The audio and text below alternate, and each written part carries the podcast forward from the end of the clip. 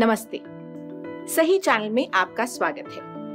मैं डॉक्टर मनीषा आपको कुछ वीडियोस के ज़रिए गर्भपात के बारे में ज़रूरी बातें बताना चाहती हूँ। अभी इस वीडियो में मैं गर्भपात की कुछ शुरुआती जानकारी दूँगी।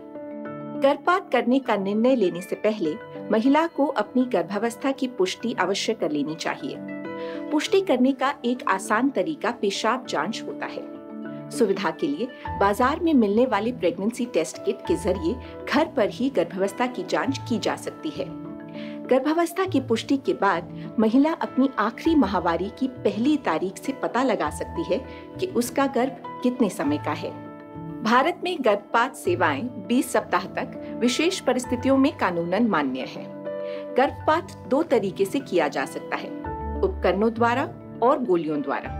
यह गर्भपात सेवाएँ स्वास्थ्य केंद्रों में उपलब्ध होती हैं। यदि कोई महिला दो महीने यानी कि नौ हफ़्ते तक के गर्भ का गर्भपात चाहती है तो गोलियों से गर्भपात एक सरल, सुरक्षित व प्रभावी उपाय है एवं डॉक्टर की सलाह से किया जा सकता है इसके अंतर्गत महिला को दो तरह की गोलियाँ दो दिनों के अंतराल में लेनी होती हैं।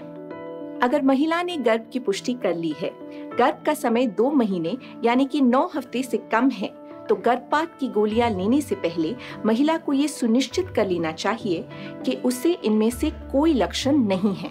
पहला, पहले किसी डॉक्टर ने बताया है कि उसे खून की कमी है या उसे काम करते हुए हल्की थकान महसूस होती है। दूसरा स्पॉटिंग यानी खून के धब्बे, पेट दर्द, खासकर एक तरफा पेट दर्द, या फिर बेहोशी हो रही है।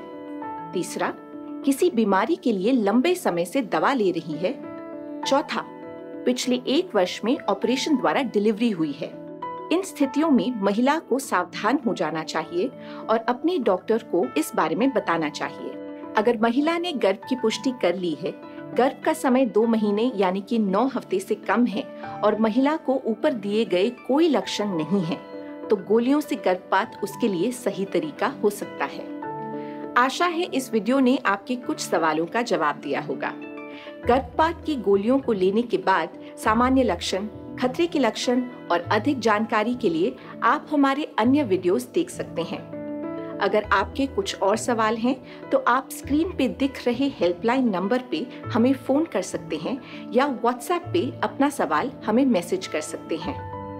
आपकी जानकारी गुप्त रखी जाएगी।